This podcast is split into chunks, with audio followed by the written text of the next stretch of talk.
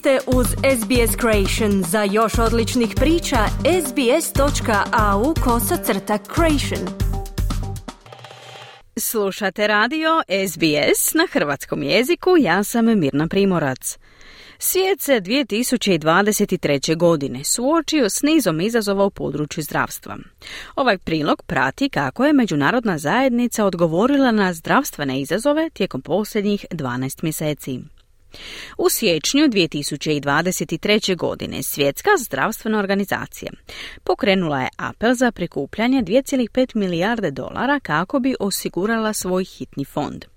Taj novac postao je očajnički potreban u mjesecima koji su slijedili s potresom u Turskoj Siriji, koji je odnio tisuće života i ostavio mnoge u rizičnom položaju.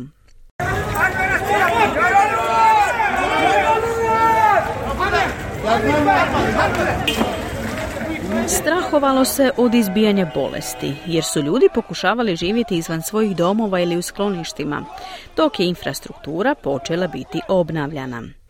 Gada El Tahir Mudavi, zamjenica ravnatelja Ureda za humanitarna pitanja, istaknula je da je situacija u Siriji posebno nesigurna zbog sankcija uvedenih usred dugotrajnog građanskog rata. As we've seen that 20% of over 600 communities that had been assessed, they have no access to health care as we speak. Winter conditions are very high. Uh, Kao što smo vidjeli, procijenjeno je da 20% od preko 600 zajednica nema pristup zdravstvenoj skrbi u ovom trenutku. Vremenske prilike su izrazito teške. Kolera već imamo 47 tisuća slučajeva, a pristup kvalitetnoj pitkoj vodi nije moguć. Zdravstveni sustav je preopterećen, kazala je Mudavi. Kasnije tijekom godine slična katastrofa počela se odvijati u Gazi. Izrael nastoji eliminirati Hamas nakon smrtonosnog napada te militantne skupine 7. listopada. Bolnice u Gazi, poput glavnog centra Al-Shifa, bile su meta izraelske vojske, koja je tvrdila da Hamas koristi bolnice za skrivanje oružja i talaca, što je Hamas negirao. Humanitarne organizacije izvijestile su da su bolnički sustavi bili blizu kolapsa jer su tisuće raseljenih ljudi zatražile utočište u njima, a nedostatak goriva i hrane rastezao je medicinske usluge do krajnjih granica. Britansko-palestinski kirurg dr. Kasan Abu Sita, koji je proveo tjedne radeći za liječnike bez granica u Gazi, izjavio je da su žene i djeca najviše osjetili posljedice napada. During the, my time at Shifa Hospital, it became apparent that 40 to 45% of all the wounded were going to be children. Tijekom mog boravka u bolnici Šifa postalo je očito da će 40 do 45% svih ranjenih biti djeca, da su primarni cilj bombardiranja bili stambeni objekti, ljudi i da smo u svakom zračnom napadu primali pacijente iz istih obitelji i različitih generacija, kazao je Sita. Utjecaj na zdravstvene usluge osjeti se čak i u obližnjem Libanonu.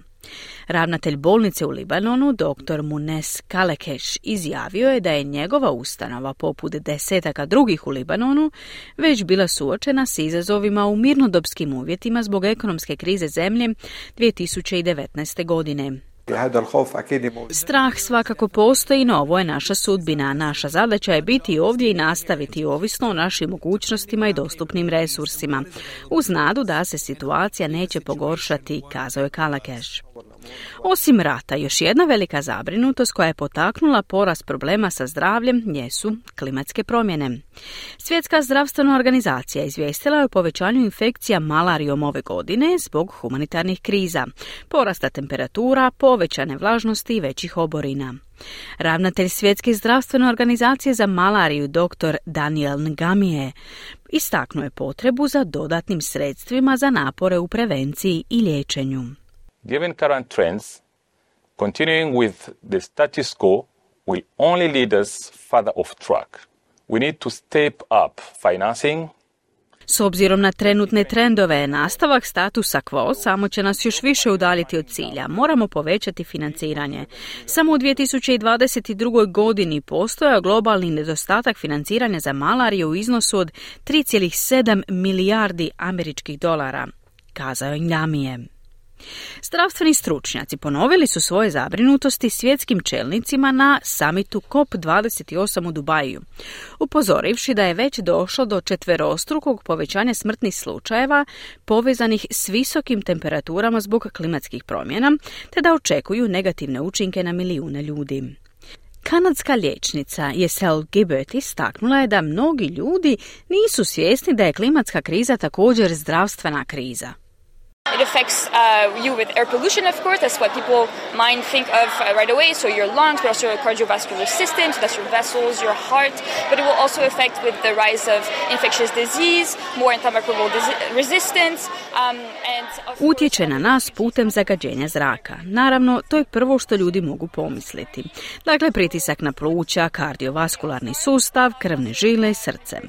No, utjecać će i na porast zaraznih bolesti. Povećanu otpornost na antimikrobne tvari i naravno svi izbjeglice, klimatski izbjeglice koji će se nalaziti u nezdravim uvjetima. Ugrožena je i sigurnost hrane. Ako nema hrane i svi gladuju, to također nije povoljno za naše zdravlje. Dakle, klimatske promjene utječu na naše zdravlje na više načina, fizički i mentalno. Tu je klimatska anksioznost, naravno te mentalni učinci, primjerice za žrtve prirodnih katastrofa, kazala je Gibet.